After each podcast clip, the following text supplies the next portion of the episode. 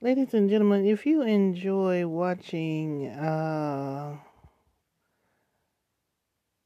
I can't pronounce her name, but um, I don't want to mispronounce. I don't want to pronounce it wrong either. So I'll just go ahead and put her on, and that way it'll be introduced and pronounced correctly. I, I I'm not to even attempt to pronounce her name. okay.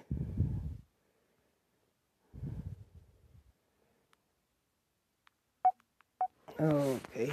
And five, four, three, two. This was probably a great um, starting point for identifying who I was as a woman because I lived in a, a violent relationship. And I lived in a violent relationship because I had been an abused girl. And therefore, living and, and sleeping with and being married to and having children with a man who violated me, abused me, was normal. But I grew up here. Iyanla was born here. Rhonda moved in, but Iyanla moved out. yeah, I grew up here because, you know, I had to grow some cojones.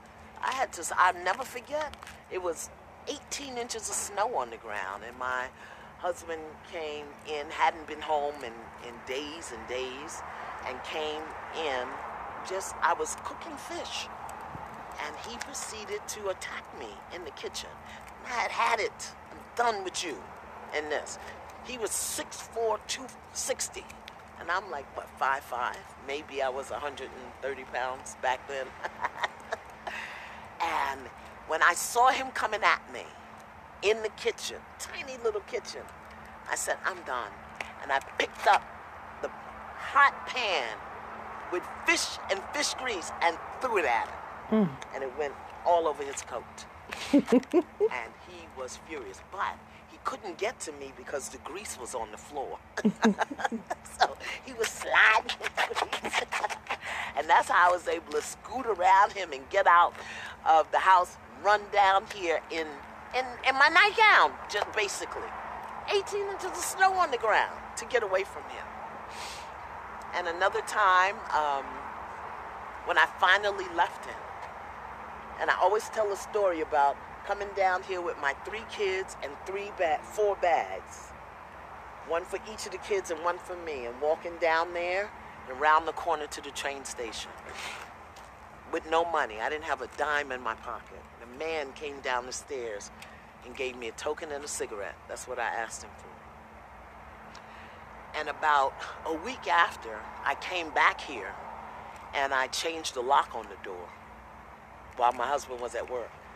I called him to find out he was at work. And I went to a hardware store. There was a hardware store up on the next block. And the man taught me how to take the tumbler out the door and change it. Couldn't change the bottom lock because that was the New York City Housing Authority lock. But the top lock was your private lock. So I came home and with my screwdriver and changed the lock, went across the street right there and got my kids from the daycare center and came in the house. He came back. He didn't come that day. I think he came the next day. Um,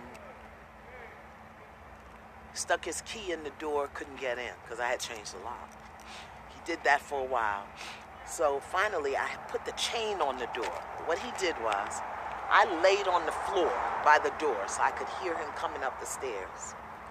And he came up the stairs, and what he did was he put the key in and pushed the door.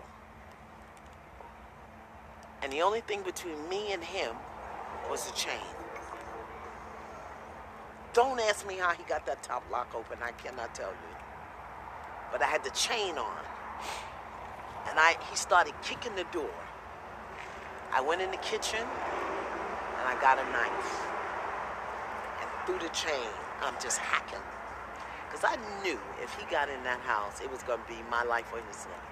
Hmm. and I caught him right in the chest. I heard him screaming. I think my neighbor called the police. And when the police came, they came up the stairs and there was a glass partition right outside the door. It was all full of blood. So I opened the door and I said, Oh my goodness. And they said, What happened out here? I said, I don't know. I said, My ex husband was out here. He must have, and, and he must have cut himself on the glass. He said, Well, are you okay? I said, Yes, I'm fine. He said, Well, if he comes back or if you have any problem, I never said that I had stabbed him. I guess I shouldn't laugh about stabbing somebody, should I? Listen, it was his life or my life. But that was it. That was it.